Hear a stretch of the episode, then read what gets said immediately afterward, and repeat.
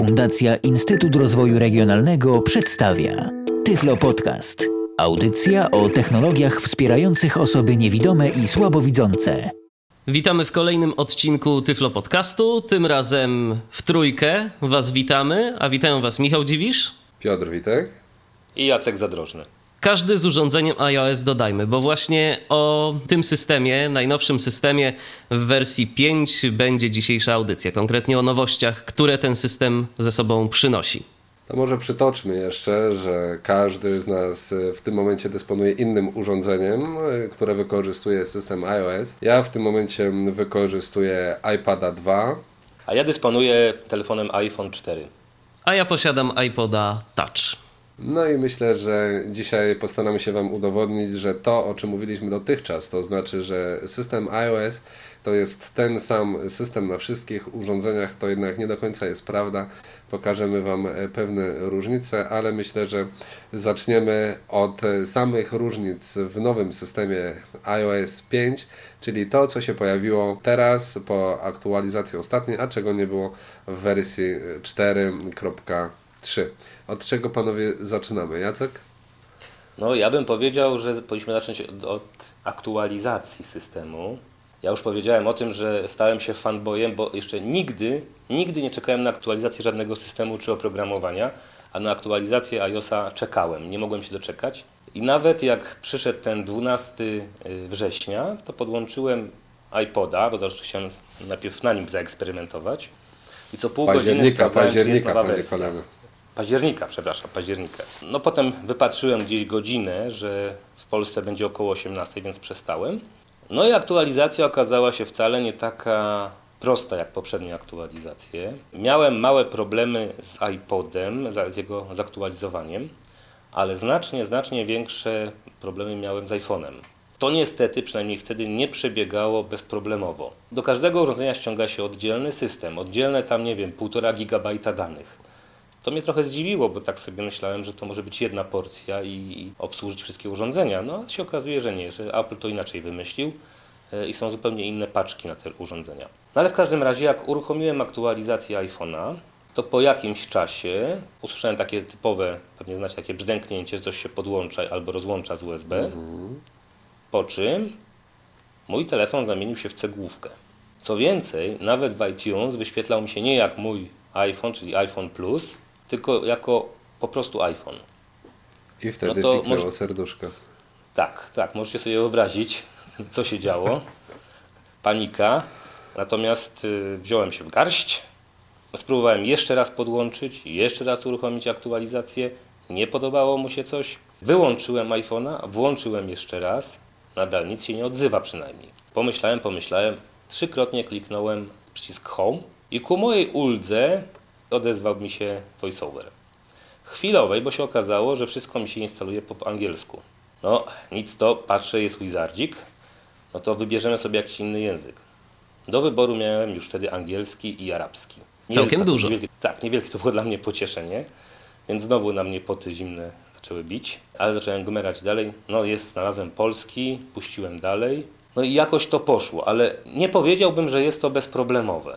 O tak nowicjusz może wpaść naprawdę w dużą frustrację. Ja miałem doświadczenia może dwa. Jedno z iPodem było do tego stopnia bezproblemowe, że w momencie, gdy pierwszy raz przeprowadziłem update, ściągnąłem nowy system i tak dalej, odpaliłem update, wszystko było super, komunikat był ok, wszystko gra, system zaktualizowany, ale nie miałem co najmniej połowy opcji, które mieć powinienem. Nie odpalał mi się żaden kreator na początku i tak dalej, i tak dalej. Mm, pojawiły mi się pewne opcje dodatkowe, a pewnych nie było. Na przykład nowego głosu nie było. Chociaż już były inne opcje, które tam pojawiły się w opcjach dostępnościowych. Na tyle to było dziwne, że mówię, spróbuję jeszcze raz. Jak kliknąłem jeszcze raz aktualizację, przeleciała od początku do końca i w tym momencie, po tym jak zrestartował mi się iPod, odezwał mi się już e, także po angielsku. Ja sobie przeszedłem całą instalację po angielsku i dopiero potem zmieniłem język. Ja muszę powiedzieć, że moje doświadczenia były po części takie jak doświadczenia Jacka i po części takie jak doświadczenia Piotra. A już wyjaśniam dlaczego. Dlatego, że też y, zdarzyło mi się, że iPod zamienił się w cegłówkę, przestał reagować w ogóle na cokolwiek. Później trzeba było go reanimować y, za pomocą iTunesa. Ale jeszcze jedna rzecz y, dosyć charakterystyczna, o której nie wspomnieliście i podejrzewam dlatego, że po prostu wam się to nie zdarzyło.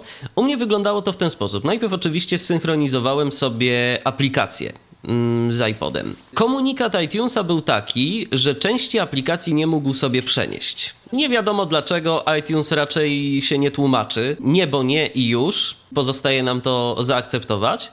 No więc to zaakceptowałem. Nie miałem tam w końcu żadnych takich jakichś bardzo istotnych danych. Więc y, po zainstalowaniu systemu, który się zainstalował chyba za trzecim albo za czwartym razem, bo na początku oczywiście pobierał się cały obraz systemu, trzeba było sobie poczekać, natomiast y, w pewnym momencie iPod nie wstawał, zamrażał się, pojawiał się komunikat o błędzie, pojawiał się ten taki tryb y, odzyskiwania i trzeba było całą operację przeprowadzać od nowa. To się udało dopiero za którymś razem. Podejrzewam, że być może też dlatego, że no dosyć duża kolejka tam była po ten system. Podejrzewam, że być może coś na łączach y, było nie tak i po prostu ten system nie zdążył się do końca dociągnąć. No ale kiedy się już udało, kiedy się zainstalował system, kiedy udało się przywrócić aplikację, okazało się, że rzeczywiście tych aplikacji części nie ma. No bo sobie nie synchronizował y, do końca, więc y, nie ma co się dziwić. Ale na przykład zabrakło mi aplikacji, której dosyć często używam do słuchania radia internetowego, czyli Shoutcasta. W związku z tym postanowiłem sobie zainstalować ją na nowo. No i co się okazało? Wchodzę sobie do App Store'u, szukam tej aplikacji, znalazłem, klikam instaluj. Komunikat już go masz. No, jak go mam, jak go nie mam. Nie mam go zainstalowanego. I zresztą mogę ją zainstalować, tą aplikację. Ale co ciekawe, po zainstalowaniu Shoutcasta okazuje się, że mam wszystkie dane, które w nim zgromadziłem. Mam wszystkie ulubione, mam e, zapisane stacje. Shoutcast mi się otworzył z tym radiem, którego słuchałem, kiedy ostatni raz używałem tej aplikacji jeszcze na iOS 4X. Także jeżeli komuś podobna sytuacja się mm, przydarzy, to proszę się nie martwić, tylko zainstalować e, aplikacje, których brakuje i jest duże prawdopodobieństwo, że nie stracicie danych, e, które są z tymi aplikacjami powiązane. Ja myślę, że tego typu problemy będą już należały do przeszłości, skoro jedną z nowych funkcji systemu iOS 5 ma być aktualizacja systemu bez pomocy komputera. To jest niezwykle e, istotna nowość, bo już nie musimy podłączać naszych urządzeń mobilnych do komputera, nie musimy korzystać ze specjalnych wersji iTunes, tylko e, po prostu gdzieś tam w tle nam się pobierze cały pakiet aktualizacyjny, a nawet nie cały pakiet, bo z tego co czytałem, to będą tylko pobierały się te mm, elementy, które będą aktualizowane i powiem Wam później, ale zauważyłem już, że pewne poprawki w systemie na iPada były wprowadzone bez zmiany wersji systemu.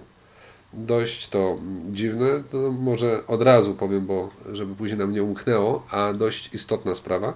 To znaczy, będziemy później rozmawiać o nowych głosach w VoiceOverze i w momencie, gdy pojawi się system iOS 5, rozmawiałem z Mikołajem Rotnickim, który wtedy bawił się swoim iPadem i on mi powiedział, że nie ma, nie ma nowego głosu. Ja oczywiście mu nie uwierzyłem, bo sobie myślę, jak nie ma, jak mieć musi, więc poprosiłem, żeby przy mnie sprawdził, czy rzeczywiście tego głosu tam nie ma. I autentycznie sam się przekonałem, że nie ma w ogóle opcji użyj głosu kompaktowego, tak? Bodajże tak się ona nazywa. Nie ma, po prostu jej nie było. W momencie, gdy w moje ręce trafił iPad, w tym miejscu podziękowania dla firmy Compress, która udostępnia nam urządzenia Apple do testów. Y, sprawdziłem, u mnie tej opcji także nie było. Systemu oczywiście iOS 5 i nowego głosu nie ma. Wczoraj, przygotowując się do naszego dzisiejszego podcastu, sprawdzam, co się okazuje, funkcja jest. Ale jej zaznaczenie lub odznaczenie nie wywołuje żadnej zmiany. Ale funkcja jako taka istnieje. Także to już jest jakaś zmiana, która została gdzieś tam wprowadzona w tle, bez jakiejś mojej wiedzy i akceptacji.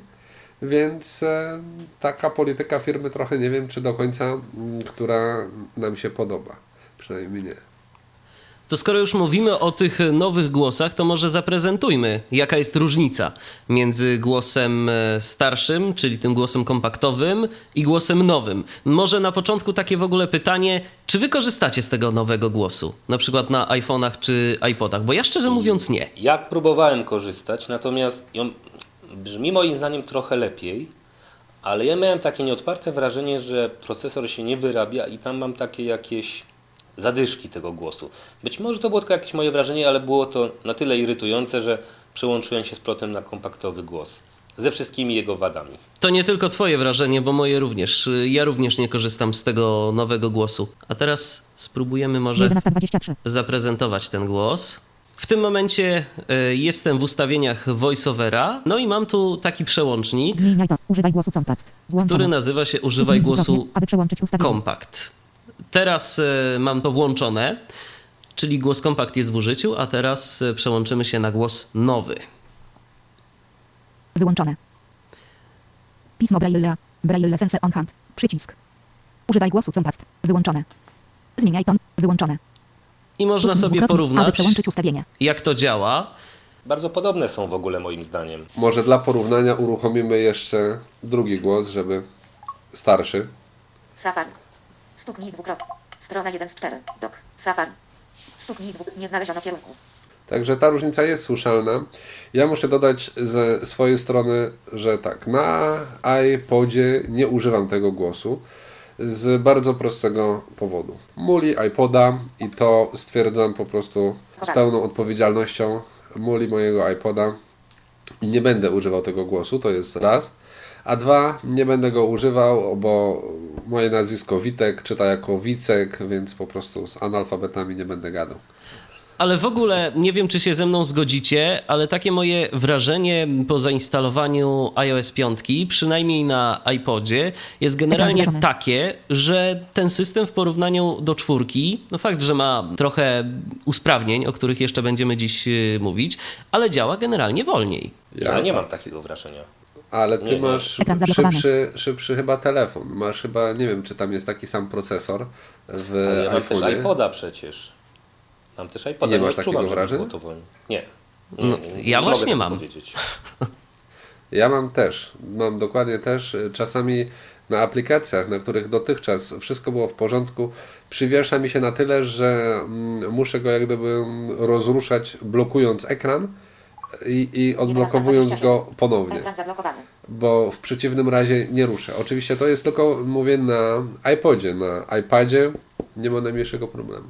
Nie mogę tego powiedzieć. O, owszem, zdarzają mi się przywieszki, natomiast żeby słuchacze nie zrozumieli, że system się wiesza, bo mi się na przykład nigdy jeszcze nie zawiesił, tylko to jest takie, no, no zatrzymuje się, coś sobie tam mieli i, i nie jest responsywny, ale po chwili to się kończy i znowu działa. Yy, Dokładnie. Nie natomiast- gada, gada czy nie gada, tylko słychać 11:28. takie odgłosy Nie takie, znaleziono, kier... nie znaleziono, nie znaleziono może teraz akurat, bo mi... Nie O, znaleziono kierunku. taki odgłos takiego głuchego, Nie znaleziono kierunku. tylko ten, bez tego komentarza, że nie znaleziono kierunku. Yy, Natomiast też muszę uczciwie powiedzieć, że odkąd mam iPhone'a, to iPoda używam yy, znacznie rzadziej. No też wadą iPoda jest u mnie przynajmniej to, że już akumulator bardzo słabo trzyma. Zwłaszcza ostatnio jak się bawiłem synchronizowaniem przez Wi-Fi, no to ten licznik bateryjki po prostu w oczach spadał. To było niesamowite, bo na dużą synchronizację on potrzebował czasami 40% pojemności akumulatora. Aż trudno w to uwierzyć. Ja myślę, że dla nas, e, może użytkowników iPoda, nie ma tutaj o czym dyskutować, po prostu działa wolniej i tyle. Może na iPhone'ach wygląda to inaczej, na iPadzie na pewno, bo sam się o tym przekonałem. W każdym razie wydaje mi się, że jest parę zalet, e, które poniekąd to rekompensują. Ja bym tylko o jednej, to znaczy w momencie, gdy otrzymałem do testów iPada, dostałem urządzenie, które w żaden sposób nie było skonfigurowane dla moich potrzeb. Otworzyłem pudełko, wyjąłem iPada, trzykrotnie nacisnąłem klawisz Home i odezwał mi się VoiceOver. Nic więcej nie musiałem robić. Nie musiałem podłączać urządzenia do komputera i tak dalej, i tak dalej. W momencie, gdyby chciała z urządzenia na systemie iOS skorzystać osoba słabowidząca, wystarczy, że trzykrotnie trzema palcami tapnie w ekran i uruchomi jej się program powiększający.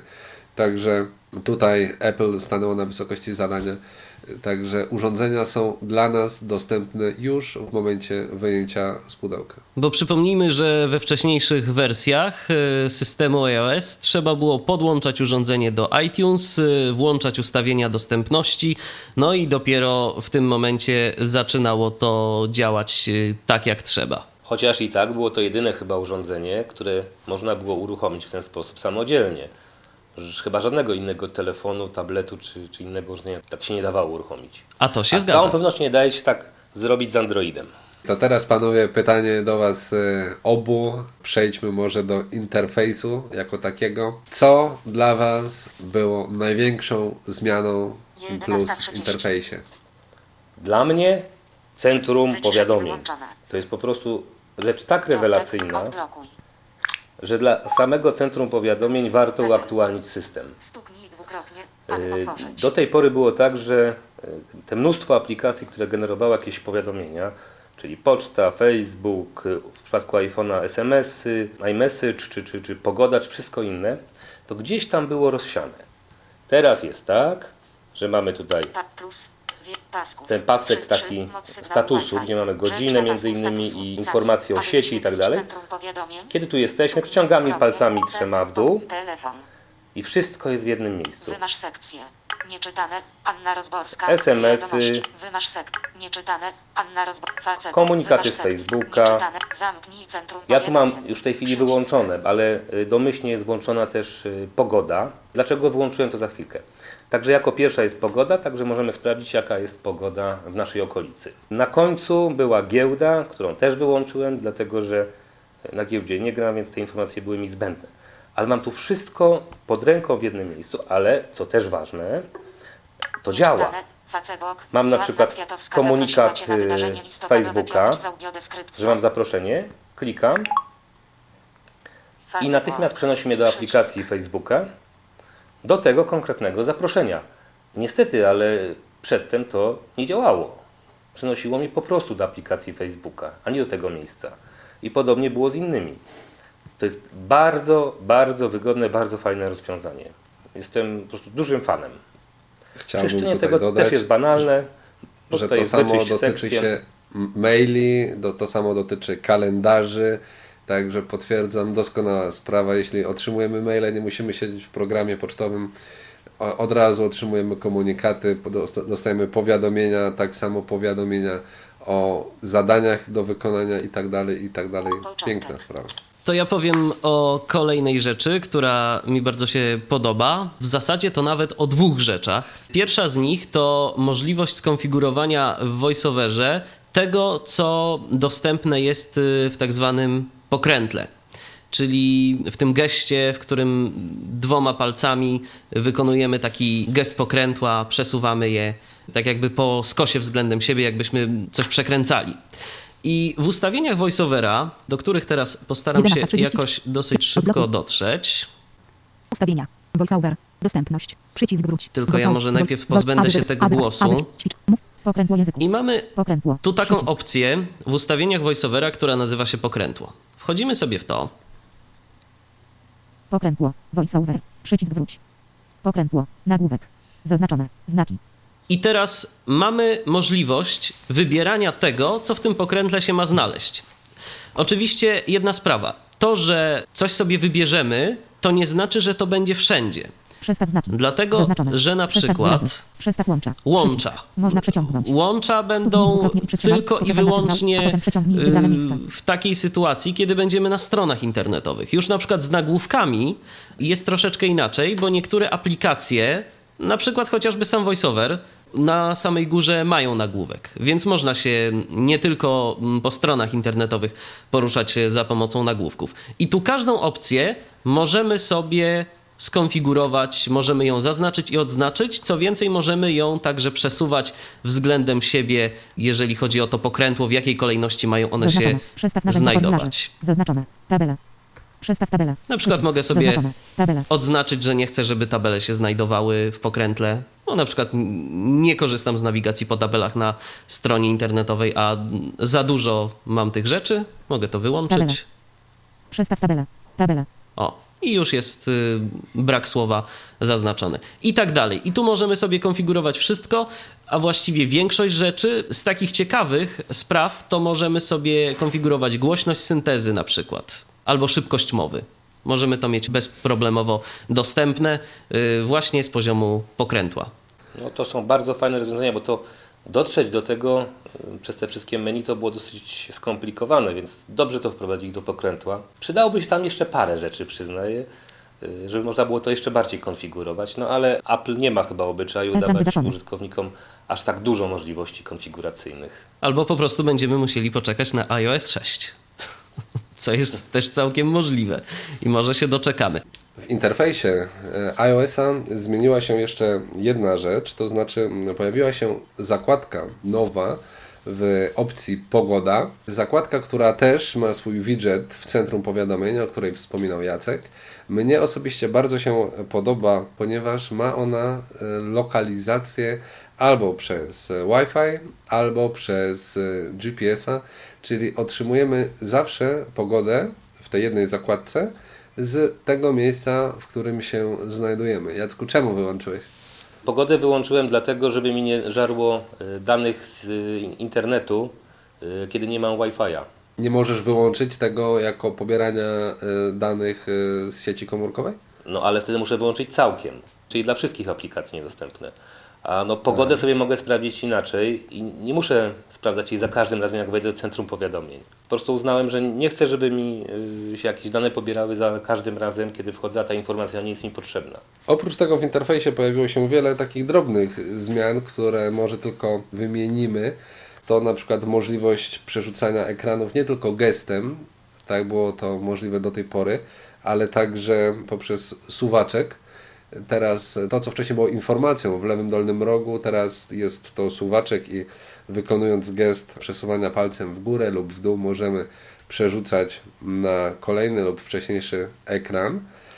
Oprócz tego na pewno sami też zauważyliście zmiany nazewnictwa przycisków na karty. Szczerze mówiąc nie wiem komu to przeszkadzało, ale może żeby nie, nie, nie, nie wprowadzać jakiegoś zamieszania, chociaż myślę, że tutaj nie ma e, konsekwencji w 100%. Ja myślę, że to jest y, dobra zmiana, dlatego że karty nazywają się tylko to, co się nazywa też kartami czy zakładkami y, w interfejsie na przykład Windows. A tutaj to wszystko się nazywało przyciskami. A przyciski zostały w części elementów. Tak, Ale- a przyciski, które są prawdziwymi przyciskami, to są nadal przyciskami. No ale słuchajcie, to nie ma konsekwencji. Y, Przykład, program mail.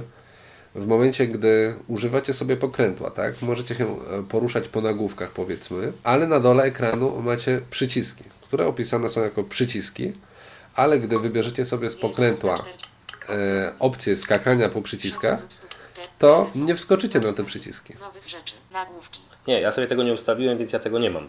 Mam tylko nagłówki ustawione. No to pewnie masz rację. Natomiast No. musisz przyznać, że pewne rzeczy są dosyć fajnie rozwiązane. Na przykład y, jak dotykasz folderu, to masz od razu informację, ile jest w środku aplikacji. No Dokładnie, właśnie, to samo na pokrętle. Zgadza się, ale to chyba wynika bardziej z mm, sposobu, w jaki ja używam na przykład iPoda, że ja raczej dosyć szybko wykonuję różne rzeczy, że nawet niekiedy nie dam temu syntezatorowi dokończyć swojej wypowiedzi. Kiedyś właśnie tak przechodziłem sobie po jakichś folderach, po różnych rzeczach i okazało się, że on tak no, z drobnym opóźnieniem mówi y, informacje o tym. On się tak zatrzymuje na chwilę i dopiero po wypowiedzeniu nazwy danego foldera jest chwila przerwy i dopiero on mówi o tym, co tam w nim się znajduje, ile rzeczy się znajduje, więc trzeba troszeczkę odczekać po prostu. Ale ja myślę, Michał, że to jest właśnie atut, bo ten, Tak, ja kto też tak chce, myślę. to sobie odsłucha, a ten, kto nie chce, to sobie śmiga dalej. Bo mnie to irytuje. Tak samo jak mnie irytowało to, że zmienili mi e, nazwy folderów, powiedzmy biurowe, na katalog biurowy.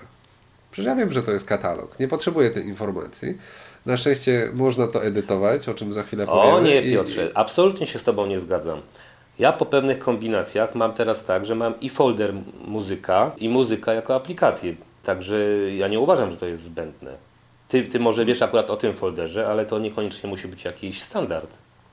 Ja nie No to dobrze, no więc muzyk. fajnie, że jest opcja etykietowania, ale mnie się to nie podoba, więc mogę sobie zmienić, więc okej, nie mam pretensji. Ja mam akurat folder multimedia, gdzie mam wszystko, co jest z dźwiękiem związane, więc nie mam tego problemu. I pilnuję, żeby nie mieć tam czy ikonki i katalogu o tej samej nazwie, bo właśnie z tego samego powodu, żeby mi gadacz za długo nie czytał katalog biurowy, katalog muzyka. Tylko mi powie biurowa muzyka i lecę dalej. To jest bardzo fajne rozwiązanie, to tak zbliża trochę do tych screenreaderów dostępnych na, na, na komputery. Także jest postęp.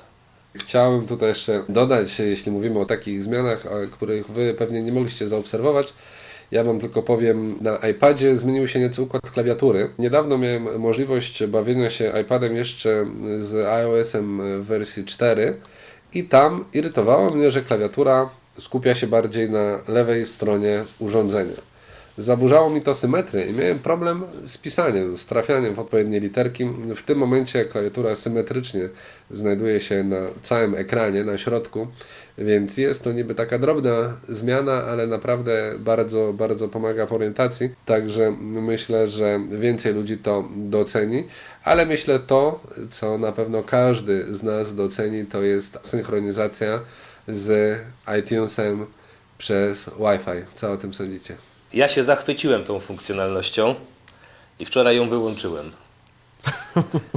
Ba bawiłem się tym przez dwa tygodnie, ale stwierdziłem, że po pierwsze iTunes uruchamia mi się znacznie dłużej niż przedtem, a po drugie przesyłanie danych, zwłaszcza dużych ilości danych, kiedy synchronizuję podcasty, książki, audio i tym podobne rzeczy, y, trwa no, no znacznie dłużej niż przez kabelek ale też to, co wspominałem wcześniej, strasznie żre akumulator, po prostu przeraźliwie. Ja do tej pory z tego sobie nie zdawałem sprawy, bo Wi-Fi mam włączonego właściwie cały czas, tylko że Wi-Fi, kiedy jest nastawiony tylko na to, że, że, że, działa, ale nie pobiera nie wysyła, to tak bardzo nie zużywa akumulatora.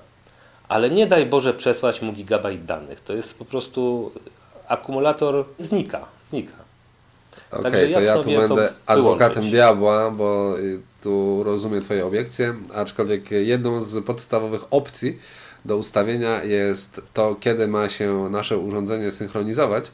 I tam właśnie jest opcja do zaznaczenia, żeby synchronizowało się tylko wtedy, kiedy podłączone jest do źródła zasilania. Czyli jak gdyby ten koronny argument można odrzucić, aczkolwiek skądinąd wiem, bo już o tym rozmawialiśmy wcześniej, że Ciebie nie satysfakcjonuje podpięcie do kabla, że Ty wolisz mieć częściej aktualizację niż e, tylko wtedy, gdy podpinasz się do ładowania. Ja powtarzam, ja się dużo bawiłem, więc to jest tak, że e, na przykład nowy podcast się pojawia, no to jak klik, synchronizuj i fajne jest to, że nie muszę się martwić, szukać tego iPoda, szukać kabelka, tylko on sobie gdzieś tam leży, nie wiem, w kuchni na parapecie i za chwilę mogę po niego pójść i ten podcast już tam jest.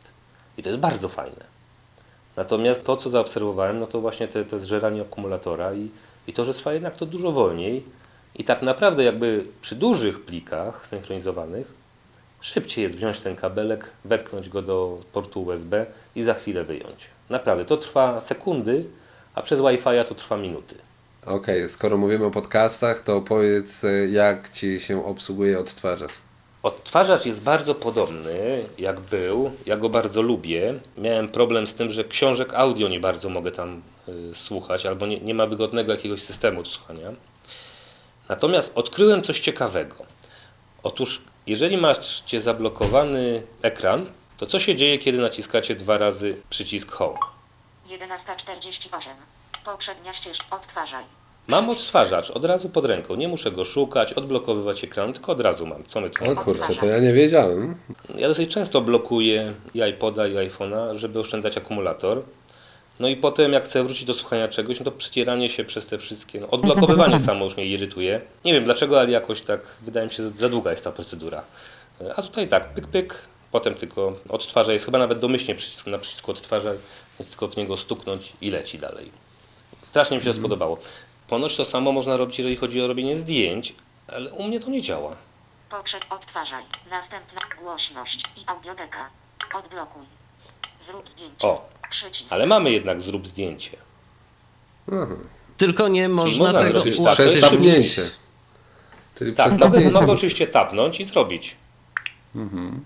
Czyli trzeba tapnąć dopiero na zrób zdjęcie i dopiero wtedy aktywuje się ten przycisk głośności. No to trochę skraca, rzeczywiście może się to przydawać. Okej, skoro byliśmy przy odtwarzaczu, to teraz mamy opcję wejścia od razu do sklepu, tak? Słuchamy sobie jakiegoś, jakiegoś long playa, chcemy coś nowego danego wykonawcy i od razu, proszę bardzo, możemy wejść i wydać parę złociszy, tak? Wydawanie paru złociszy w App Store, zwłaszcza w App Store, jest dla mnie coraz łatwiejsze i to się zaczyna robić niebezpieczne. Przerażające.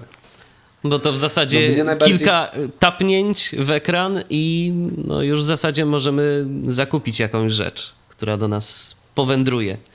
A środki oczywiście Ale automatycznie są ściągane. To jest Ale piękne. to są na szczęście niewielkie środki to, i to jest pocieszające. Wczoraj nabyłem kolejną aplikację za 79 eurocentów, która jest dla mnie całkowicie nieprzydatna. I wtedy właśnie zauważyłem, że za, za łatwo się kupuje w App Store trochę.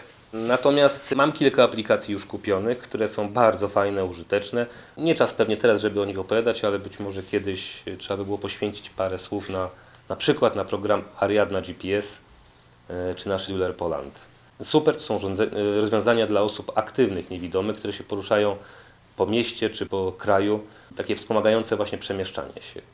Ale to tak y, szybciutko mówiąc, y, nie wdając się w szczegóły, mogą zastąpić y, z powodzeniem te rozwiązania na Symbiany, które na przykład mamy obecnie, chociażby Lodestone, czy jeszcze im brakuje? Trudno powiedzieć. Loadstone'a wydaje się, że może zastąpić, chociaż oczywiście jest to aplikacja inna. No, no nie da się tak zupełnie porównać, że to jest dokładnie to samo, bo nie jest.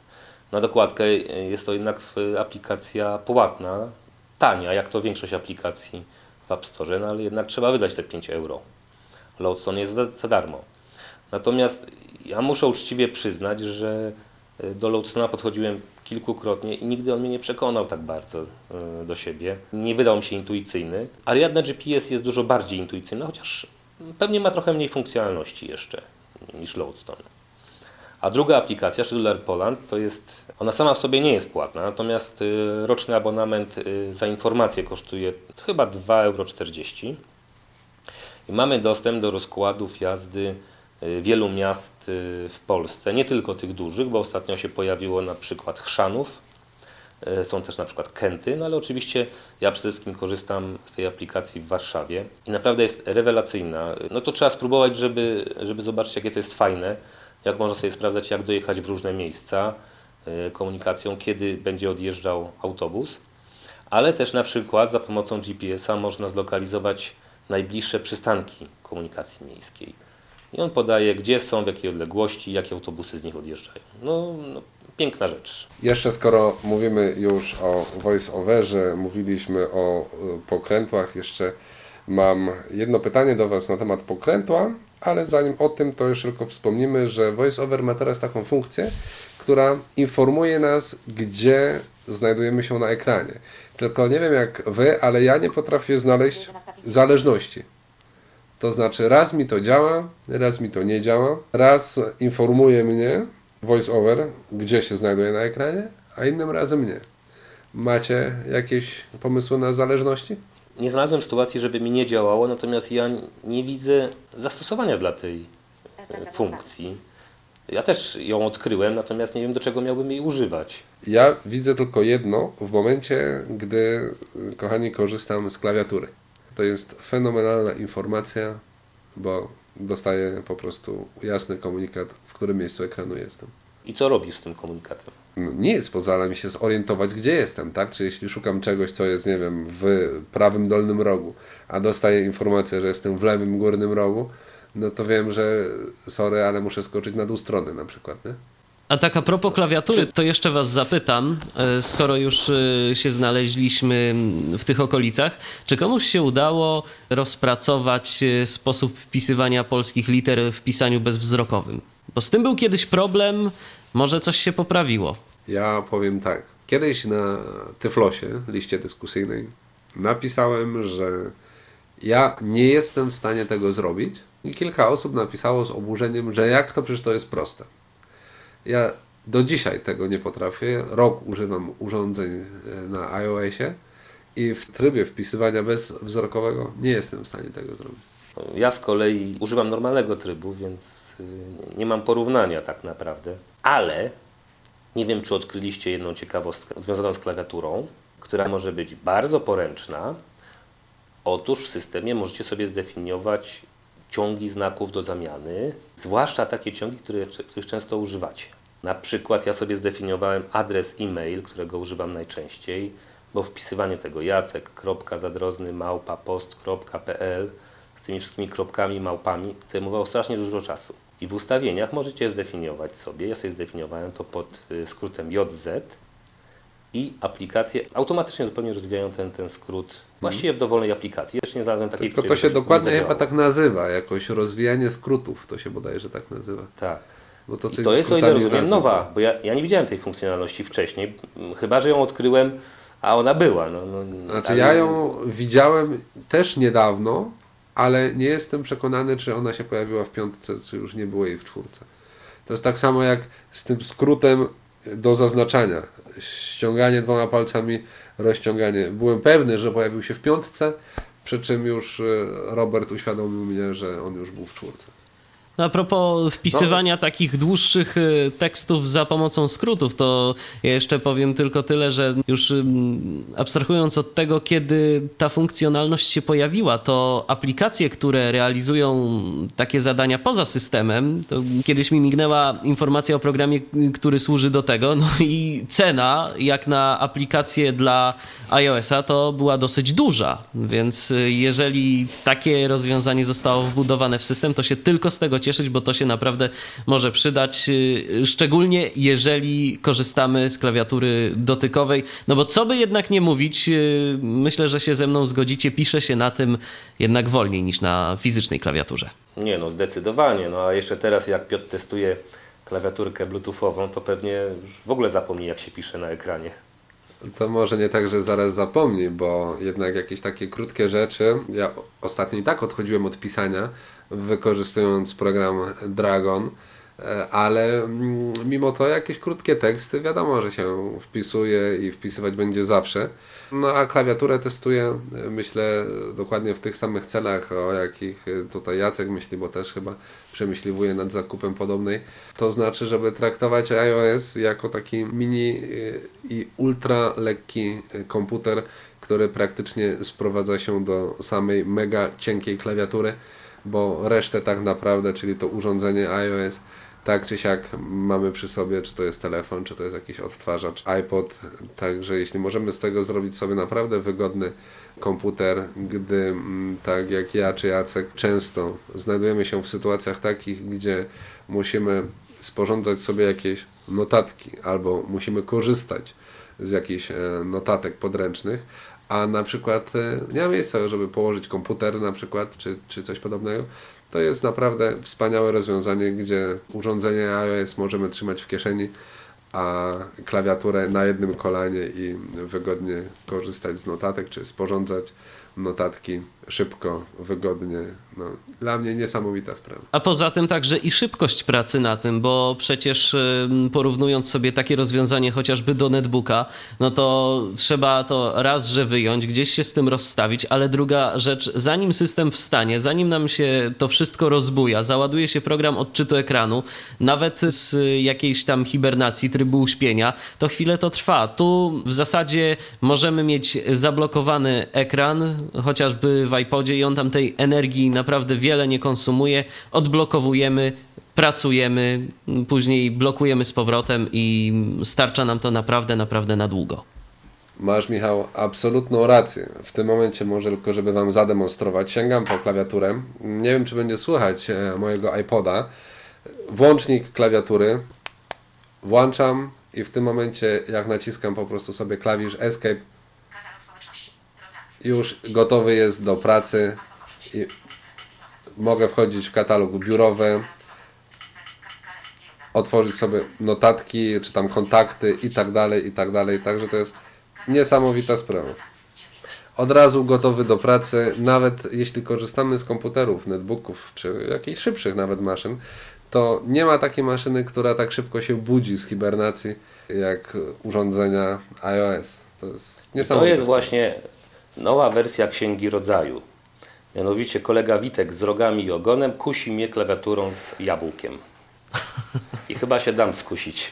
Jeszcze a propos notatek i a propos dyktafonu muszę powiedzieć, y, że niestety, a sprawdzaliśmy to ostatnio, jeżeli coś na przykład nagrywamy, na co, jak dobrze pamiętam, ty Jacku dałeś się złapać. Jeżeli skończy nam się bateria albo po prostu zwyczajnie wyłączymy urządzenie z iOS-em, to nadal tracimy tą notatkę. Tak, uważam, że to jest ogromny, ogromny błąd jakiś w rozwiązaniu, bo A sprawdzaliście na piątce? Tak, tak. nie, nie spra- Ja sprawdzałem, Tak, na, ja, już, tak? ja sprawdziłem na piątce przynajmniej na zasadzie takiej, że wyłączam po prostu urządzenie. Nie czekałem na rozładowanie baterii, ale w momencie wyłączenia iPoda niestety ta notatka nie jest zachowywana. W sytuacji, kiedy rozpocznę nagrywanie i wyłączę, dajmy na to, zrzucę sobie ten dyktafon gdzieś i wyłączę urządzenie.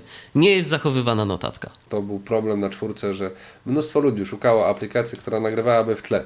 I tego mi brakowało, że w momencie, gdy y, wtedy się minimalizowało y, aplikację dyktafon, ona przestawała nagrywać. To teraz wracamy do pytania, które miałem Wam zadać, jak rozmawialiśmy o pokrętłach. Y, Pojawia się pokrętło językowe.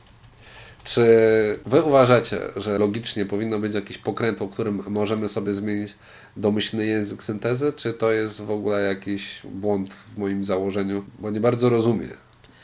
Ja powiem szczerze, próbowałem kilku gestów i ja cały czas liczę, że gdzieś to pokrętło jednak jest, bo nie bardzo rozumiem w takim razie sens tej funkcji. Możemy tam sobie definiować języki, możemy sobie to przełączać, przesuwać te języki, ale jak to zmienić w systemie?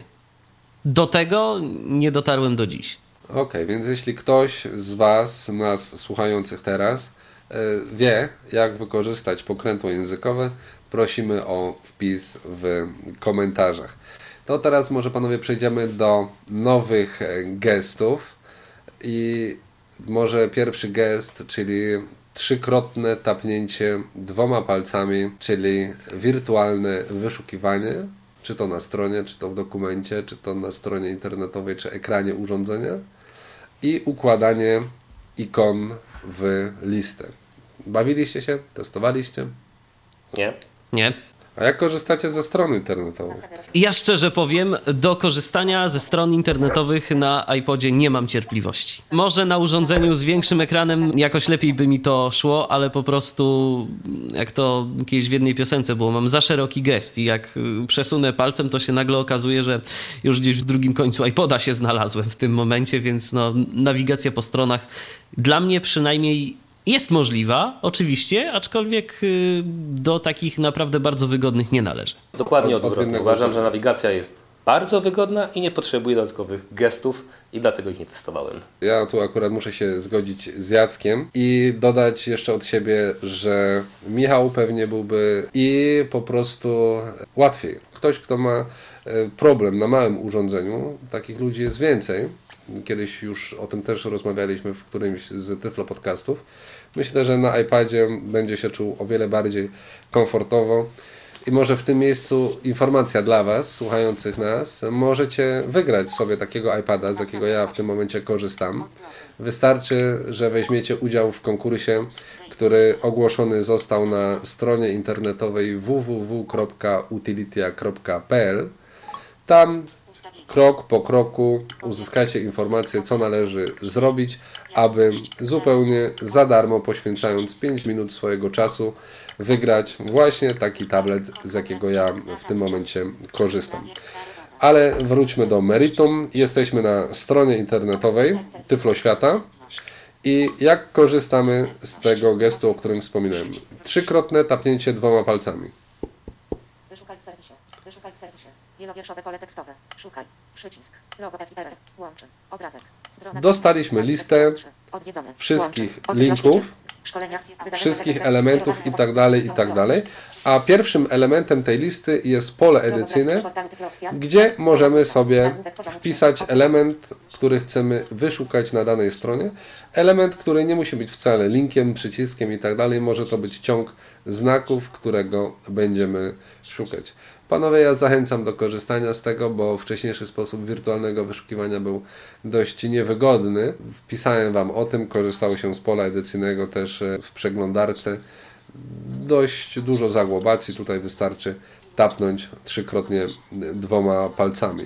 A propos e, zamaszystego gestu Michała, to Zastanawiałem się czasem, jak sobie radzą z iPhone'em ludzie, którzy mają problemy z różnymi spastycznościami, jakimiś takimi drżaniem rąk i tym podobnymi rzeczami.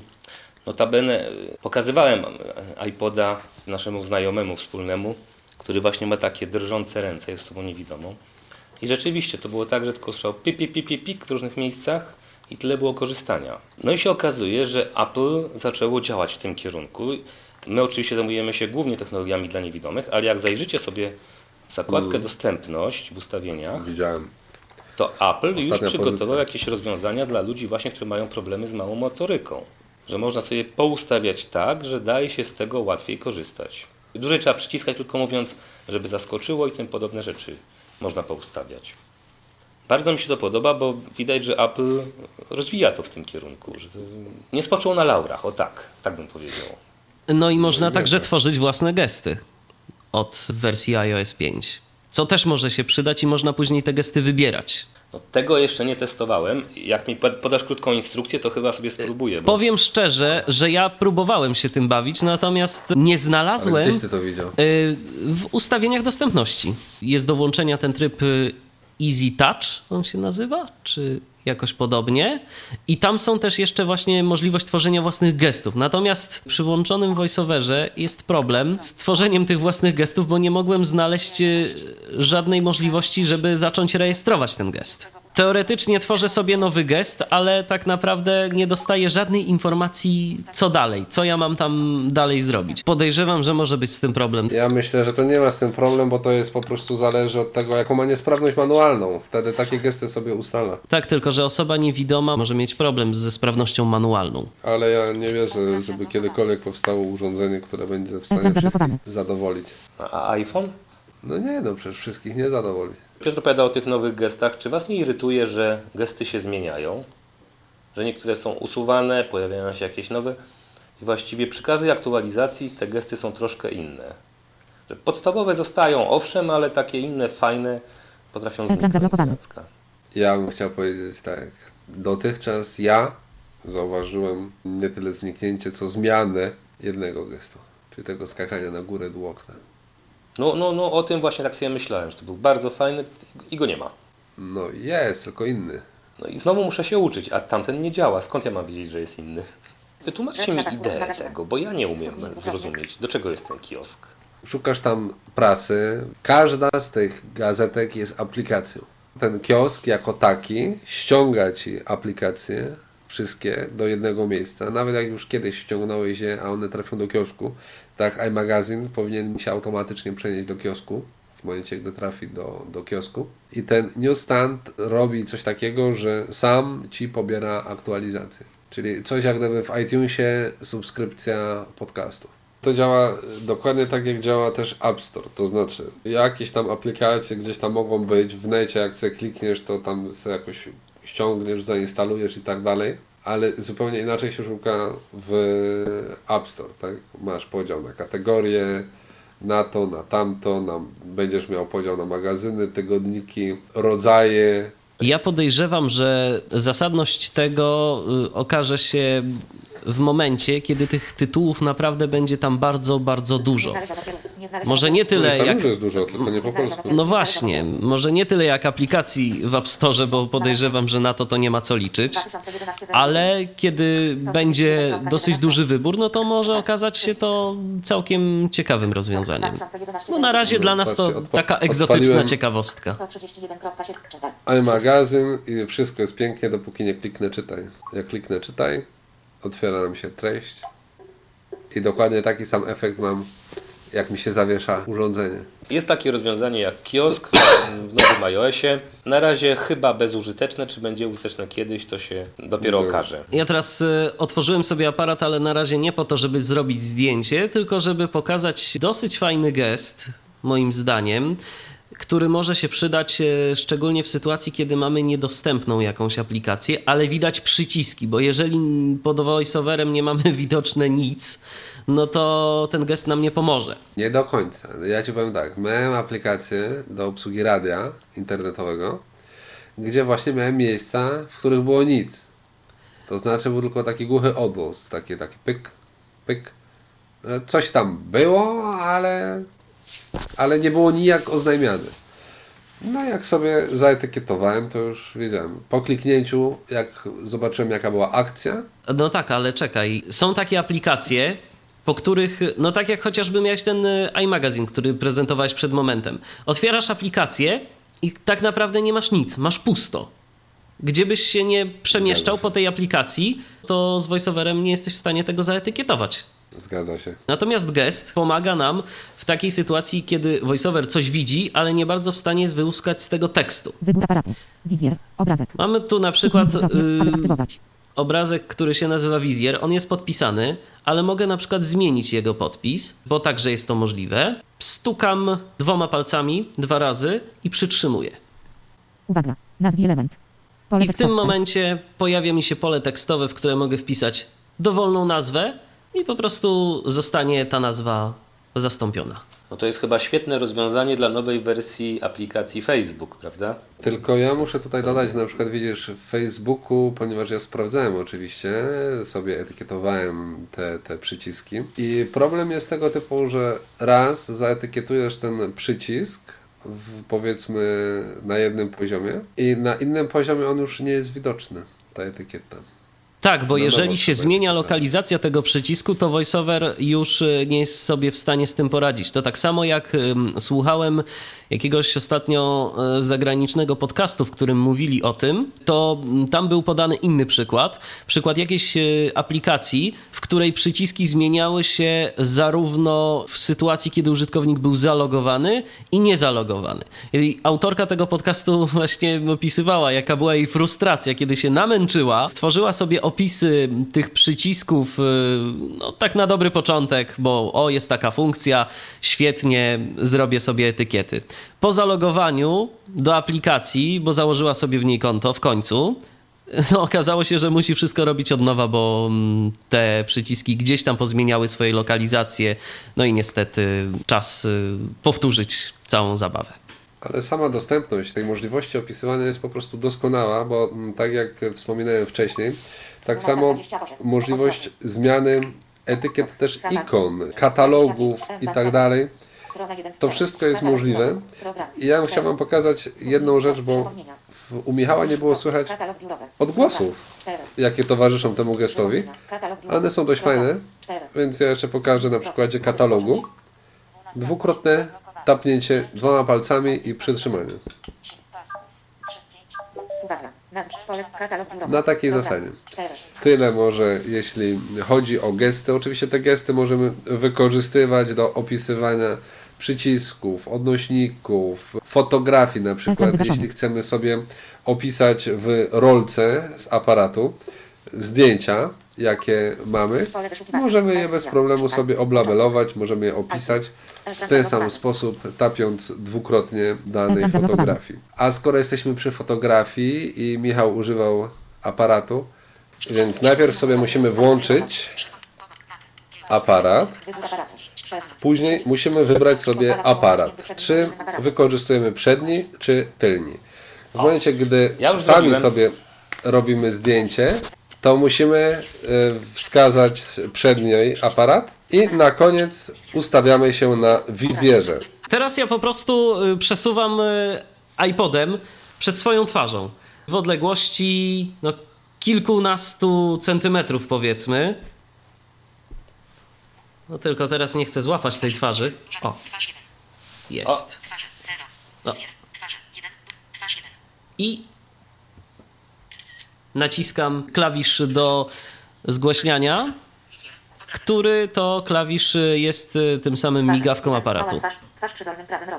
Zwróćcie uwagę, że VoiceOver potwierdził, że Michał ma jedną twarz. Działa to tak, Jeden. że jeżeli mamy większą grupę, to. VoiceOver informuje nam, że na przykład są dwie twarze, trzy twarze y, i potrafi też powiedzieć, że na przykład są na dole Co wizjera. było słychać przed chwilą.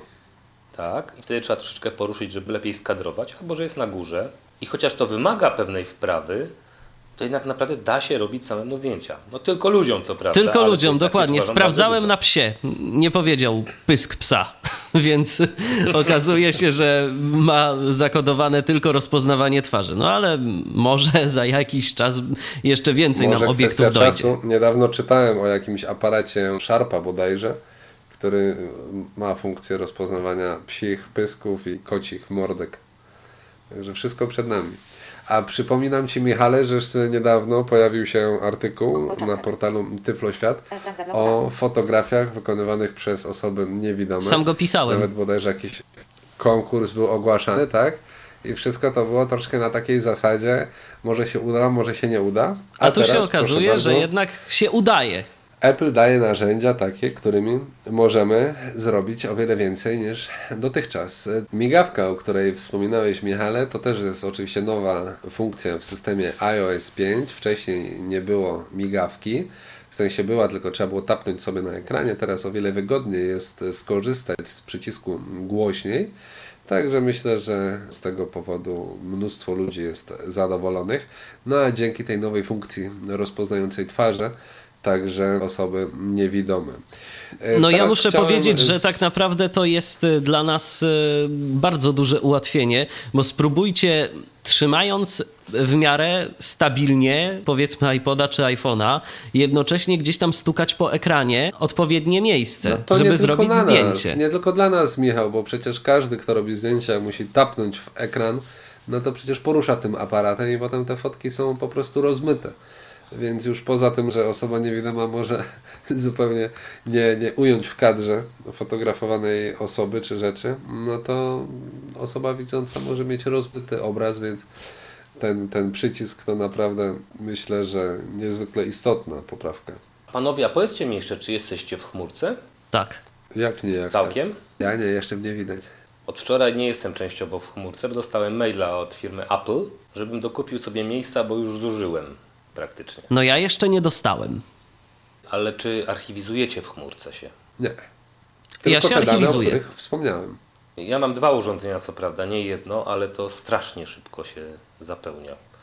Y, Wczoraj sprawdziłem, rzeczywiście z 5 GB zostało mi 500 MB, a sądząc tempa, to wyczerpałby mnie w ciągu tygodnia, więc musiałem zrezygnować z archiwizacji. Jak wspominałem, ja ograniczam się tylko do tych najprostszych danych i właśnie z obawy, żeby nie wyczerpać jakichś limitów, to no nie, nie synchronizuję więcej. Po co? Resztę robię po kablu, aż takich właśnie super istotnych danych nie mam. To raz, a dwa, jak Ty używasz Google, ja używam Dropboxa, także to, co potrzebuję, jakieś e, dane, jakieś e, dokumenty mm, czy cokolwiek innego, to archiwizuję sobie przez Dropboxa, więc y, chmurka fajna, ale tak jak mówię, tylko kontakty i tego typu rzeczy, które nie zajmują za dużo. Zanim przejdziemy panowie do innych aplikacji, to powiedzcie mi jeszcze, czy ktoś korzystał z funkcji Reader w przeglądarce Safari? Nie? Nie? Jest to funkcja znana z macOS i jest to funkcja, która sprawia, że możemy stronę internetową oglądać w uproszczonej postaci. Na iPadzie ta funkcja nie działa, na przykład strony Tyfloświat, ponieważ wyświetlana ona jest w pełni i łatwo jest na iPadzie sobie ją całą obejrzeć, ale gdy wejdziemy na stronę Tyfloświata z iPoda, to w Safari na górnym pasku pojawi nam się przycisk Reader, którym możemy sobie mm, wyświetlić tą stronę w... Ok, tyle na temat voice-overa.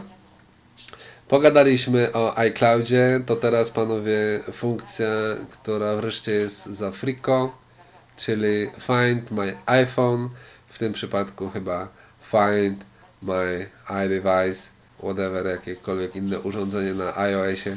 Korzystamy, Jacek wiem, że korzysta, to może nam opowie jak to działa. Rozwiązanie jest bardzo fajne, mm, zwłaszcza dla ludzi, którzy mają więcej niż jedno urządzenie. Ja mam dwa. Raz mi się przydało na poważnie, a raz mi się przydało tak dla wygody. Sztuczka jest bardzo prosta, Apple ID.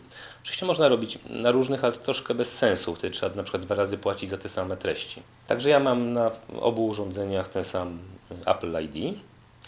I za pomocą aplikacji Find My iPhone mogę zobaczyć, gdzie znajduje się moje urządzenie. To drugie. Czyli na przykład na iPhone'ie mogę sprawdzić, gdzie znajduje się mój iPod. Co więcej, mogę zrobić dodatkowe rzeczy. Po pierwsze, jeżeli go zgubię, mogę go zdalnie zablokować, tak żeby nikt nie mógł go używać. y, wybieram taką opcję zablokuj, podaję numer PIN i każdy klient, który dostanie go w łapki, jak go uruchomi, pojawi mu się właśnie konieczność pisania kodu PIN, a jak go nie wpisze, to umarł w butach. Pozostałe funkcje to są wysyłanie sygnału dźwiękowego. Mogę wysłać takie żądanie, żeby iPod mi się odezwał. Co ważniejsze, jest tak, że on się odzywa, nawet jak słuchawki są wetknięte albo jest wyciszony, zawsze odzywa się przez głośnik i zawsze z maksymalną głośnością. Raz, kiedy byłem święcie przekonany, że y, iPoda gdzieś zgubiłem, włączyłem tą opcję razem z zablokowaniem. No Była i- północ, tudzież pół do nie, pierwszej nie, nie, nocy. nie, nie była północ, była godzina 18, ale wysłałem na wszelki wypadek także komunikat taki y, standardowy, bo już drugi raz to robiłem. Czyli proszę o telefon i tam podałem swój numer telefonu i sygnał dźwiękowy. No na szczęście sygnał dźwiękowy odezwał się z pralki, z podręczników, więc yy, okazało się, że jej Po podaję drugim pukaniu. Właśnie o to miałem zapytać. Nie, tym razem nie myłem iPoda. A zdarzyło ci się już? Natomiast, a ja nie wiem, czy ja się mogę publicznie przyznać, ale już trudno. Mam cichą nadzieję, że moja żona nie będzie słuchała tego podcasta. Mi iPod wpadł do wanny y, trzeciego dnia po zakupie. Ja byłem święcie był przekonany, że Najczystszy już, iPod w kraju. że już nic z niego nie będzie, tym bardziej, że on nawet nie chciałby startować. Natomiast wprowadziłem go w tryb y, fabryczny i się okazało, że się udało go odratować. Y, I działał bezawaryjnie do tej pory. Troszkę się zastanawiam, ponieważ porównuję z iPodem y, Piotra, że jego akumulator dużo dłużej trzyma niż mój, że być może to jest przyczyna właśnie tego, że trzyma krócej. Teraz dużo jestem ostrożniejszy. Find My iPhone pozwala na y, zablokowanie zdalne, na wymazanie zdalne, czyli można wymazać wszystkie dane z niego. Można wysłać komunikat, który się będzie wyświetlał na ekranie i wysłać dźwięk. To się pokazuje na mapce. I to akurat, no inne funkcje też, ale y, to akurat można zobaczyć także na y, komputerze. Trzeba zalogować się na stronie mi.com/find, to jest taki, taki serwis Apple'a. Tam się zalogować swoim Apple ID i na mapie się wyświetla, gdzie urządzenie się znajduje, gdzie ostatnio zostało, że tak powiem, zarejestrowane. E, Tylko jaki na mapie, jest- czy jest także informacja tekstowa? no niestety, tam nie ma. Na komputerze nie ma. Map, strona jest w ogóle dosyć słabo dostępna. Ja z niej nie lubię korzystać. Ona jest raczej dla osób widzących. Zupełnie inaczej jest na, na urządzeniu przenośnym na iOSie, ale niestety na komputerze jest to słabo. To powiedz, jak wygląda na iOSie. Czy tam możemy znaleźć adres? Tak, na iOSie możemy znaleźć, ale ja bym chciał Wam pokazać coś nowego, bo jakby urządzenie jest urządzeniem, mogę znajdować tylko swoje. Ale wczoraj z Piotrem przetestowałem ciekawą aplikację, e, nazywa się e, Find My Friends, a po zainstalowaniu nazywa się Moi Znajomi, nie wiem dlaczego. Dokładnie też wczoraj od ciebie dostałem zaproszenie. Loguję się do aplikacji. Mam nadzieję, że się zalogowałem. I kogo ja tu mam? Mam Piotra Witka. Lokalizuje osobę Michał Dziwisz. I mam drugą osobę, niejakiego Michała Dziwisza. Piotr Witek znajduje się w dom 99 plus KM stąd. Ostatnio uaktualnione 12 46. Piotr Witek znajduje się w domu. Wiem, że wczoraj sam zaetykietował swój adres. Po kliknięciu mogę mieć więcej informacji trochę. Informacji. BTN refresh not. Piotr Witek. Dom 99 plus KM. Trochę mnie śmieszy ta odległość, bo podaje tylko, że ponad 99 km ode mnie jest. To trochę słaba jest informacja, no ale Bieżące położenie. I wiem, że jest w Bytomiu, w okolicach ulicy Felińskiego. Tak, i podawany jest kod, ale nie jest to precyzyjna lokalizacja, bo sprawdzaliśmy z Jackiem wczoraj. Jego lokalizacja u mnie przynajmniej podaje ulicę, ciągle tą samą, a w przypadku Jacka raz mi podawał jedną, raz mi podawał drugą ulicę. Więc e, dość dziwnie to, to wygląda, ale zakładam, że raczej się tam nie przemieszcza. W domu też przyłożyłem mu etykietkę dom, więc z podanego adresu figuruje jako dom. No moje położenie Natomiast- jest niedostępne. Tak, wyłączyłeś mi, jak rozumiem. E, tak? Nie, właśnie nie wyłączyłem, tylko on nie był w stanie y, z automatu, a bawiłem się tą aplikacją tylko y, chwileczkę wczoraj, nie był w stanie z automatu zlokalizować w żaden sposób mojego adresu. To ciekawe. Nigdy nie miałem z tym kłopotu. Y, No tak, Ale tylko pamiętaj, że jak- ja nie mam GPS-a. Ja też. Ja na iPodzie też nie miałem z tym kłopotu. Notabene do tej pory nie wiem jak to działa, że nie ma GPS-a, a podaje lokalizację. No Poda właśnie. dużo mniej dokładną, ale podaje. Nie wiem jak to się dzieje, nie umiem tego U mnie pogodę na przykład dla Iławy jak najbardziej był w stanie zlokalizować. Natomiast y, mojego miejsca położenia już nie. Może dokładność była za mała na przykład. Być może. Z dokładnością do, nie wiem, 3 km na przykład lokalizuje. No, podejrzewam, że jest w stanie no, jakąś tam y, geolokalizację za pomocą IP jedynie przeprowadzić, no bo za pomocą czego innego? Śledzący. Mam dwie osoby śledzące i to jest Bibliofil. To jest bibliofil, czyli Piotr Witek. Co jeszcze? Prośba. Za czym może mamy jakąś prośbę tu? iPhone'owcy wszystkich krajów łączcie się, możemy się nawzajem śledzić, gdzie kto jest. No to może być dosyć interesujące, możemy się lepiej spotykać. Powiem Wam, że to jest tak naprawdę bardzo fajna aplikacja. Jeżeli dałoby się do tego jeszcze powiązać jakieś takie komunikaty, nie wiem, być może można, jeszcze za mało znam tą aplikację, żeby na przykład dostać cynk, że niejaki, nie wiem, Piotr Witek właśnie zawitał do Warszawy. Że skoro Nie tak, Warszawie, to ale w- przez Facebooka tak. Chyba przez Facebooka można. Junkiewicz 2603. Ukryj przed śledzącymi. I mogę się ukryć przed śledzącymi, także to nie jest aplikacja, która jakby nas y, rzuca na pastwę zewnętrza, bo możemy oczywiście zablokować to i y, udostępniać komu chcemy. Wyłączone. No. Bo czasem niekoniecznie chcemy się to- chwalić, że gdzieś jesteśmy. Fajne jest jeszcze to, że jest tam opcja tymczasowego udostępniania. Czyli na przykład wybieramy się gdzieś z jakąś grupą znajomych, czy nie wiem, na wycieczkę do nowego miejsca, do nie wiem, wielkiej stolicy i się boimy, że się zgubimy. Jak się wszyscy rozpierzchną, każdy w swoją stronę, ta, ta standardowa godzinka na zakupy pod Pałacem Kultury, a potem ktoś się na woli, a ktoś we Włochach znajduje, to iPhone i Find My Friend myślę, że tutaj może być bardzo przydatny. Kolejna aplikacja, teraz myślę Michał nam coś powie. Y, Kolejna aplikacja, tak, jeśli Twitter. wcześniej chcieliśmy tweetować, tweetować, to trzeba było się instalować i tak dalej, a od wersji iOS 5 mamy Twitter wbudowany. No właśnie nie do do końca. Tego występuje w wielu aplikacjach. Właśnie, właśnie nie do końca, bo y, owszem, w systemie mamy mm, taką pozycję Twitter w ustawieniach iPhone'a, ale po kliknięciu w nią, po stuknięciu, i tak y, musimy zainstalować y, z App Store'a aplikację Twitter. Musimy podać e, nasze Apple ID, musimy podać hasło, mm, aplikacja się instaluje, no i mamy ją już e, dostępną, możemy z niej korzystać. Aplikacja jest dostępna, e, sprawdzałem, bawiłem się nią trochę, bardzo sympatyczna, mamy do dyspozycji, zresztą ja może pokażę. Otworzyłem właśnie teraz aplikację Twitter, no i co my tu mamy? Dziwisz. Nagłówek. Mdziwisz, czyli moja nazwa użytkownika. Jak ktoś chce, to może sobie śledzić. Composite FET. Przycisk. No i aplikacja jest po angielsku.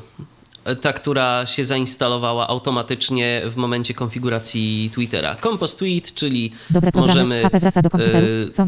Przycisk. stworzyć nowy wpis. No i poniżej mamy listę. Dobre programy. HP wraca do komputerów. Zapowiada tablet z Windows 8 i magazyn Apple. Dobre programy. 8P i W. O. W Poznaniu już w grudniu go. GL ukośnik F. Dobre programy. I tu mamy po prostu wszystkie te nasze tweety, które w naszej osi się pojawiają. Możemy sobie na przykład jakiś tweet wybrać, który nas zainteresuje. Dolphin i Na przykład Dobre tu programy. było coś u góry a propos Zapowiada tablet z Windows 8 go. HP wraca F. do komputerów. 2RM. Stukam sobie dwukrotnie w ten tweet. 1 of 234. Timeline. Przycisk wróć. 1 of 200. Up. Karta. I teraz dowód. tak. Łączy. Mogę sobie to przeglądać. Wraca do komputerów. Mamy informacje 8 na temat y, tego, co się tu dzieje, na temat tego tweetu. go. GL ukośnik I mam- F. ukośnik CX2RN. Łączy. link, który prowadzi do jakiejś informacji. Teraz mogę sobie to oczywiście stuknąć, otworzy mi się Safari, otworzy się strona internetowa, na której będą pojawiały się informacje dołączone do tego tweeta. Google. Łączy. Punktor 28. Dobre programy. Co my tu mamy Przycisk. jeszcze? Dobre programy. Dobre programy. Rekle. Przycisk. Możemy odpowiedzieć. No to są standardowe funkcje Twittera. Możemy odpowiedzieć, Retweet. możemy zretweetować, czyli po prostu podzielić się tą informacją z kimś dalej, z, a właściwie z wszystkimi naszymi znajomymi, Faworyta. Przycisk. dodać do ulubionych. Links. Przycisk. Action. Links. Przycisk. Action. No i mamy jeszcze akcje. Links. Action. Przycisk. Uwaga. Copy link to thread. Przycisk. Możemy skopiować link, Mail możemy Przycisk. wysłać go mailem, Translata. Przycisk. przetłumaczyć możemy nawet. Cancel. Przycisk. No i to jest tak naprawdę wszystko, co jest z poziomu tej aplikacji. I oczywiście, tak jak Tak, Piotr Action, wspominał, teraz mamy no, rzeczy z Twittera, że tak powiem, bardziej dostępne z poziomu generalnie systemu. Zarządzamy tym naszym Twitterem także z ustawień iPoda, więc jest to no, bardziej zintegrowane, co może również mieć wpływ na to, że więcej osób w Polsce zacznie używać Twittera, bo ja tak zaobserwowałem, że no trochę ludzi z tego korzysta, jednak u nas bardziej przyjął się Facebook, e, jeżeli chodzi o takie serwisy zagraniczne. Twitter no, nie jest aż tak bardzo popularny, natomiast może teraz, y, kiedy po prostu na urządzeniach z iOS y, jest do tego łatwiejszy dostęp, to i więcej osób zacznie z tego korzystać. No ale Michał, powiedz mi, czym to się różni od oddzielnej aplikacji, jak to było wcześniej? Bo ja też miałem aplikację do Twittera. No, no to na Twi- Twitterze. Ekran ja zablokowany. Nie używam, nie lubię Twittera w zasadzie. Nie wiem dlaczego, ale jakoś nie, nie przypadliśmy sobie do gustu nawzajem. Y, Ale czym to się różni tak naprawdę od oddzielnej aplikacji? Wiesz Ja co, ja widzę to na takiej samej zasadzie jak y, App Store mm, i ten kiosk. Że to jest po prostu podana opcja w systemie, z której możesz korzystać, y, która daje ci dodatkową taką możliwość y, do tego, żeby się powiedzmy z tym Twitterem od razu skomunikować y, bez konieczności szukania tej aplikacji w App Store i tak dalej. Natomiast No jak, a jak chcesz zatweetować, to co masz zrobić? Muszę skorzystać z tej aplikacji. Tam na samej górze mam taki przycisk. Nie, nie no rozumiem. No, czy jest jakaś różnica między tym, a jak było przedtem?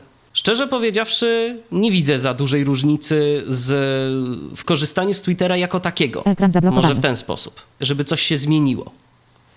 Ja widzę różnicę, nie korzystam, ale różnicę widzę. To A jaką widzisz? Na przykład, na przykład e, w momencie, gdy w, chodzimy sobie w Safari, po stronkach wejdziemy w narzędzia, mamy tam opcję bodajże tam Twitter czy, czy, czy coś takiego, tak?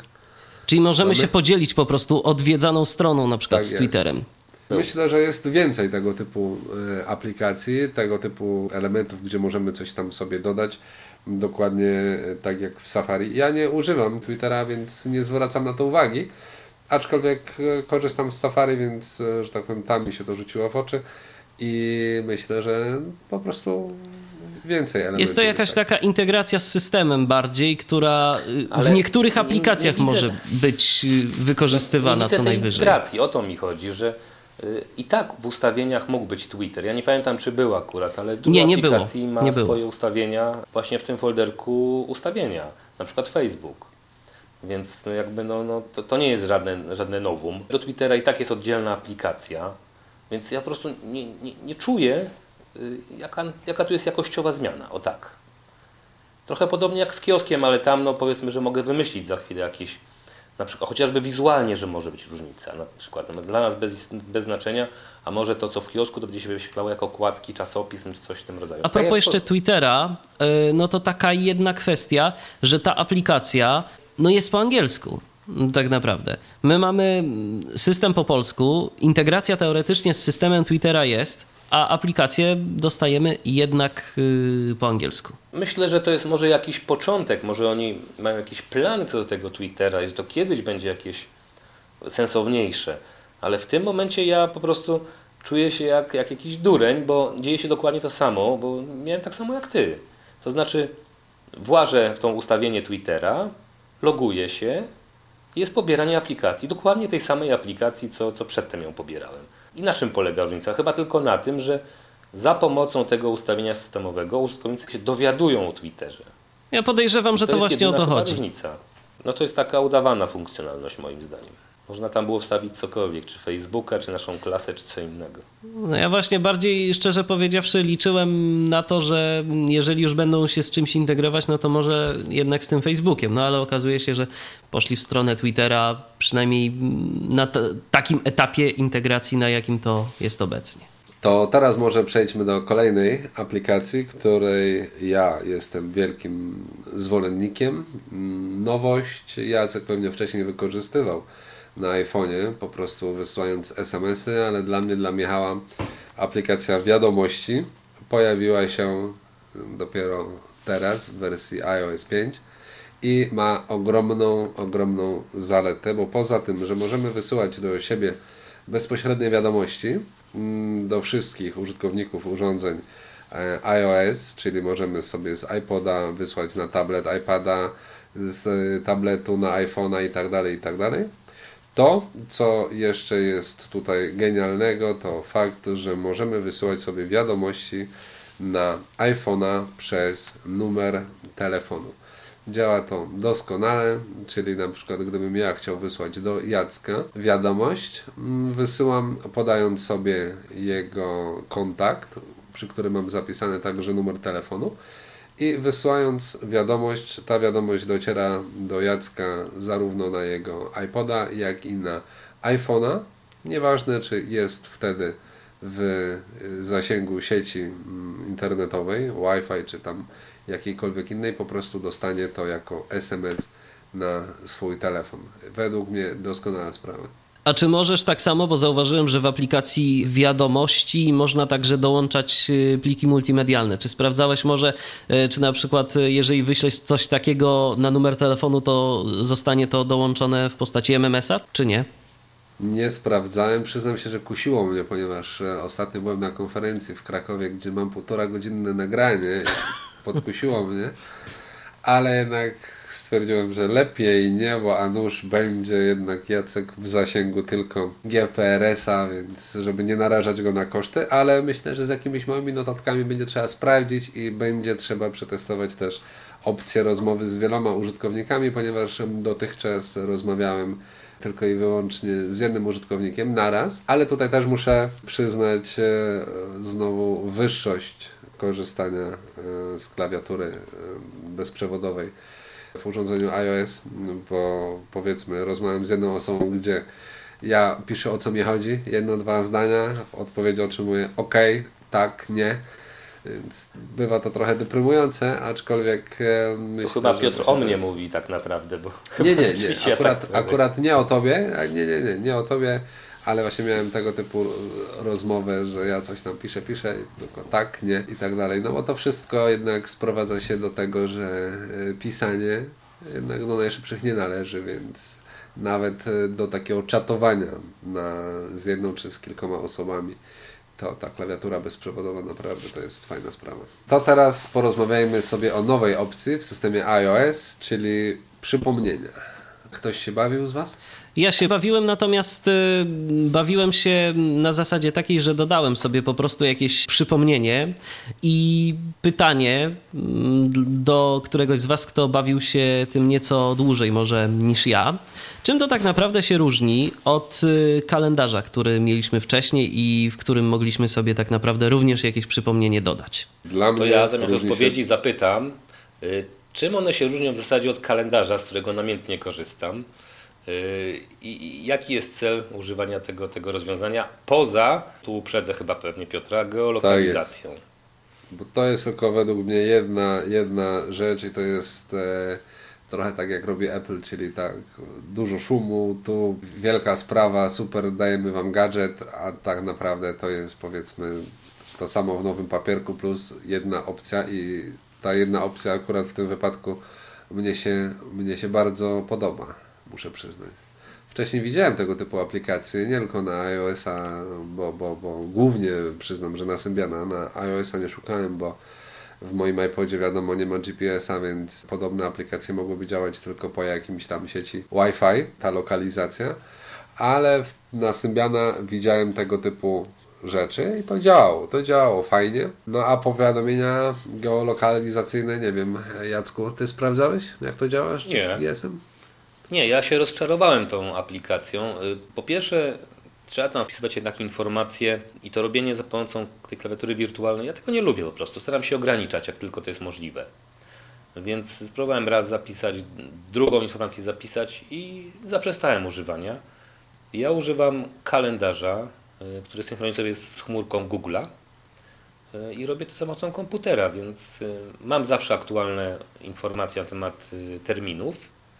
Natomiast nie robię tego za pomocą iPhone'a, nigdy. Ja, ja Czyli, nie kojarzę widzisz, sobie, że... nie, byłoby, nie byłoby rozsądniej, żeby taka opcja pojawiła się w kalendarzu? Po prostu Ale zdecydowanie tak. To powinno być rozszerzenie kalendarza, a nie oddzielna aplikacja. No ale wtedy Absolutnie nie trafiłaby na listę 200 super Nowości. Dodatków. No więc tak, y, to jest aplikacja, która pewnie byłaby użyteczna, gdyby była wmontowana w kalendarz, byłaby pewnie wtedy super. Ja już ostatnio zacząłem nawet nie tylko ustawiać sobie terminy, ale także zadania do wykonania, bo zapominam. To są fajne rozwiązania. To nie jest takie coś jak, jak zadania, niestety. I czegoś takiego mi brakuje, chyba że wyznać jakąś fajną aplikację do zadań. To jest coś takiego jak terminy, tylko że można określić, mhm. ile się wykonało już, albo zaznaczyć po prostu, że się coś zrobiło, albo nie. Czyli w sumie dosyć podobne, ale jednak troszeczkę inaczej funkcjonuje. Ale mówię, ta aplikacja takich moich potrzeb nie spełnia.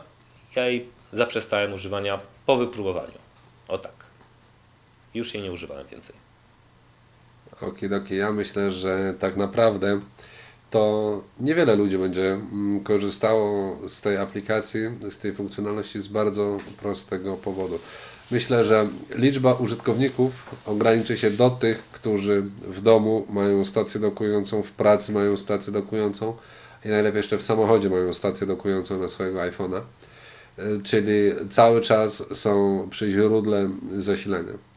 GPS niestety tak żre baterię, że to jest po prostu mało realne, żeby ktoś, nie wiem, wybierając się w podróż, chociażby, nie wiem, pociągiem... Ale nie Piotrze, ja się, ja się z Tobą nie zgadzam. E, ja mam GPS-a włączonego cały czas, on nie żre tak bardzo baterii. Znaczy, oczywiście zużywa baterię bardziej niż y, kiedy jest wyłączony. Masz go włączony, ale go nie używasz. To jest tak jak z y, Wi-Fi, tak? Jeśli nie no. korzystasz, nie pobierasz, to, to jest gicior. Ale w momencie, gdybyś go zaczął używać, gdyby tak jak z tymi powiadomieniami, tak? Pogodowymi. No być może, że tak. Być może, że wtedy rzeczywiście to by bardziej żarło. Natomiast ja mam no, włączoną... On sobie może tam siedzi na stand-by'u i, i, i, czeka po prostu na pierwszą okazję, żeby cię tam hapnąć spory kawałek baterii. Myślę, no, że ktoś, kto może. miałby tego używać non-stop, to cienko to widzę. No tak, rzeczywiście w przypadku e, powiadomień, zwłaszcza z tych z geolokalizacją, to trzeba by rzeczywiście badać co chwila położenie. A nuż się zmieniło. No, tak. Wiecie co, ale ja muszę to wypróbować w takim razie i zdam Wam kiedyś relację, jak to działa. To zapraszamy do wpisu z komentarzami pod, pod audycją chociażby. Audycją. Okej, okay, panowie, to może na już sam koniec. Coś, co na chwilę obecną nas bezpośrednio nie dotyczy, bo jeszcze żaden z nas nie dysponował tego typu urządzeniem, czyli iPhone 4S i aplikacja Siri. Jakieś wrażenia? Bo założę się, że każdy z Was już gdzieś coś słyszał, miał okazję e, posłuchać jak Siri gada, co gada i że czasami można ją nawet posądzić o, o poczucie humoru. Jeżeli to jest prawda, że to działa tak, jak pokazują to na filmikach, no to to jest tak naprawdę rewolucja. To jest y, zupełnie inna jakość korzystania z urządzeń. No to jest y, tak jak w Odysei Kosmicznej 2001 rozmowa z komputerem HAL. Może jeszcze nie aż tak inteligentnym, ale jeżeli faktycznie powiedzenie obudź mnie za godzinę oznacza dla niego to samo, co przeklikanie się przez budzik ustawienie, albo znajdź mi knajpę z włoskim żarciem i to też działa, to jestem naprawdę pod ogromnym wrażeniem. Jeżeli to działa, bo aż po prostu ciężko mi w to uwierzyć. Natomiast y, ja swego czasu mm, też gdzieś tam przeglądając informacje dotyczące Siri, no to znalazłem informację, że czasem y, bardzo ciekawie interpretuje na przykład y, hasło iPhone 4S. Mm, w pewnym momencie no, dosyć ciekawie przepisała to gdzieś na tekst To tak z takich ciekawostek. Natomiast y, ostatnio też czytałem, że były próby czynione uruchomienia Siri na starszym sprzęcie. Ktoś tam ponoć się próbował bawić i coś mu się udało zrobić. Natomiast problem był jeden. Mimo tego, że Siri działało, to nie komunikowało się z tym swoim całym centrum dowodzenia, bo tak naprawdę ta cała inteligencja, która w Siri jest, to jest y, zaszyta gdzieś zdalnie na serwerach. My nie mamy tego mechanizmu inteligencji i odpowiadania i reagowania bezpośrednio w samym urządzeniu. To jest gdzieś po prostu zdalnie, co wcale by mnie nie zdziwiło, gdyby była tam naprawdę dosyć duża jakaś ingerencja ręczna. Może niekoniecznie, że odpowiada na pytanie każdego użytkownika, bo to by było niemożliwe. Jaki to sztab ludzi by musiał być zatrudniony, ale na pewno ta Siri jest cały czas udoskonalana, y, poprawiana, mm, są śledzone różnego rodzaju rzeczy, które są do niej kierowane, polecenia, pytania. No jest to po prostu udoskonalane, a to wszystko później użytkownicy dostają jako gotowy produkt. To może zreasumujmy. Przede wszystkim Siri jest aplikacją w wersji beta, czyli tak jak Michał mówi, to jest ciągle projekt rozwojowy. Na razie z tego co mówią, nie będzie ona występowała na niższych modelach, czyli żadnych iPodach 4G, żadnych iPadach 2 tylko iPhone 4S i wyższe urządzenia. Aczkolwiek myślę, że na iPada 2 mogą, mogą zmienić zdanie, ponieważ jednak tutaj ten sam procesor i tak dalej, może, może coś z tego będzie. To, o czym też mówiłeś, Michał, czyli że jakieś testy były robione na słabszych maszynkach, myślę, że dotyczyło wersji Siri, która była w App Store do pobrania, która ponoć zniknęła w dniu premiery nowego iPhone'a, ale wcześniej była, jakoś tam funkcjonowała jako odrębna aplikacja. W tym momencie ma ona stanowić e, część e, systemu operacyjnego. I zobaczymy, jak będzie działać, bo tak naprawdę na chwilę obecną ona działa tylko w praktycznie trzech językach: angielski, francuski, niemiecki. I ten angielski powiedzmy w kilku odmianach, tak? Czyli tam brytyjski, amerykański, chyba kanadyjski, australijski. Więc tutaj kolejna rzecz, o której gdzieś tam jakieś źródła donoszą, że istotny jest akcent, że ludzie, którzy nawet świetnie mówią po angielsku, a ten akcent mają jak Kuba Sienkiewicz, give me your hand, to po prostu nic sobie nie zdziałają z Siri i niestety dla nich aplikacja będzie bezużyteczna. Z też jakieś szacunki, tu już wchodzimy w plotki chyba, ale słyszeliśmy, że Siri dla języka polskiego najprędzej ma się pojawić rok 2013. No to jeszcze sobie poczekamy. Ze Nie, myślę, że to są plotki. Myślę, że są plotki. Y, notabene, znowu nie, nie zrozumiała jest dla mnie ta polityka firmy Apple, bo skoro główny silnik do rozpoznawania mowy i tej inteligencji jest gdzieś tam na serwerach, to ja nie widzę najmniejszego powodu, dlaczego Siri nie ma na niższych modelach. W końcu ona wymagań technicznych nie może mieć zbyt dużych. Oni chcą sprzedawać nowe modele co dwa lata. Więc musi być jakiś taki, wiesz, energy boost, który po prostu da takiego kopa ludziom, który ich popchnie z portfelami, po prostu zmusi ich, żeby ustawiali się w ogonkach przed iSpotami w Polsce i, i że będą kupować te, te nowe iPhony czy tam inne urządzenia. No tak, to ten argument rozumiem i, i pewnie to jest jedyny tak naprawdę w takim razie. E, chciałbym zobaczyć jak działa Siri. Nie mam takiej możliwości. Mówię, filmiki mogą być zmontowane zwyczajnie. Nie, nie, nie, to, że oszukane, ale po prostu z pięciu prób jedna wychodzi i ta jest wklejona do filmu. Natomiast one wyglądają bardzo imponująco i jeżeli mówię, jeżeli tak działa, to, to, no to jest... To tylko się cieszyć. Jakaś. No ja sobie zadaję inne pytanie. Skoro, tak jak Ty mówisz, tak, oni zdajemy sobie sprawę, że moc obliczeniowa nie jest tutaj potrzebna, bo gdyby była, to to by się najpierw pojawiło na komputerach, tak? Pojawiłoby się w Lionie czy w innym macOSie ale tak naprawdę myślę, że to jest technologia przyszłości. Skoro rozmawiamy o sterowaniu głosem i weszliśmy w taką e, e, jakąś luźną rozmowę na koniec tej naszej dzisiejszej audycji, to jeszcze może słów kilka powiemy na temat Dragona, bo wszyscy chyba testowaliśmy aplikację mm, już niekoniecznie związaną bezpośrednio z iOS-em, ale aplikację, która no, daje całkiem ciekawe możliwości. Może nie takie jak Siri, ale rozpoznaje mowę i tu trzeba powiedzieć, że rozpoznaje również y, mowę polską. No, sprawdzałem to na kilku osobach. Oni w to nie mogli uwierzyć. Rzeczywiście rozpoznaje bardzo dobrze. Osoba, której w ogóle praktycznie nie rozpoznaje, to jest moja córka, która jest obrażona na Drogona, bo jeszcze się nie zdarzyło, żeby coś rozpoznał z tego, co ona do iPhone'a paple. Tak? Natomiast y, jest tam taka opcja w Dragonie mm, wysłania na serwer kontaktów, y, że to ponoć pomaga rozpoznawać nazwiska i że to jakoś podwyższa poziom rozpoznawania mowy. Absolutnie uważam, że jest dokładnie odwrotnie.